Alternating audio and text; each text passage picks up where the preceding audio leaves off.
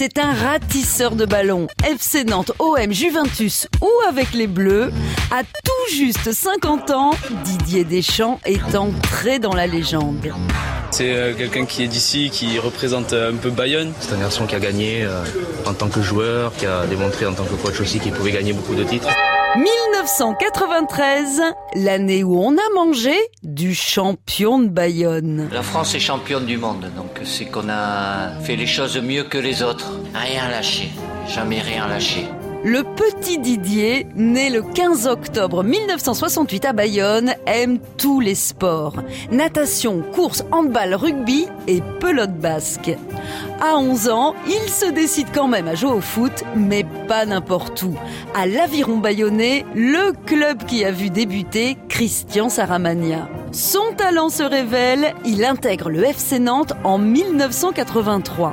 Dix ans plus tard, l'OM gagne la Ligue des Champions. Didier Deschamps en est le capitaine. Un, deux et trois. C'est une révolution. Alors le Brésil, vous le sentez comment? On va les manger Au début des années 90, il enfile le maillot des Bleus, sélectionné par Platini. La victoire se fait attendre, mais elle arrive en 1998.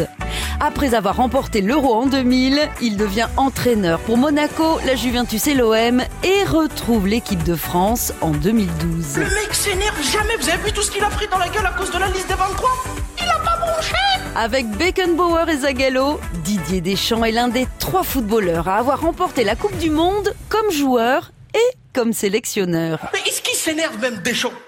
Comment il engueule ses enfants? Bon, Sophie, tu viens me voir, s'il te plaît mais, mais parce que dans l'organigramme de cette maison, je pense avoir les compétences nécessaires pour être ton papa, Sophie. Pas du genre à abandonner une position de force, l'architecte de la victoire a annoncé qu'il remplissait au moins jusqu'en 2020 avec l'euro en ligne de mire.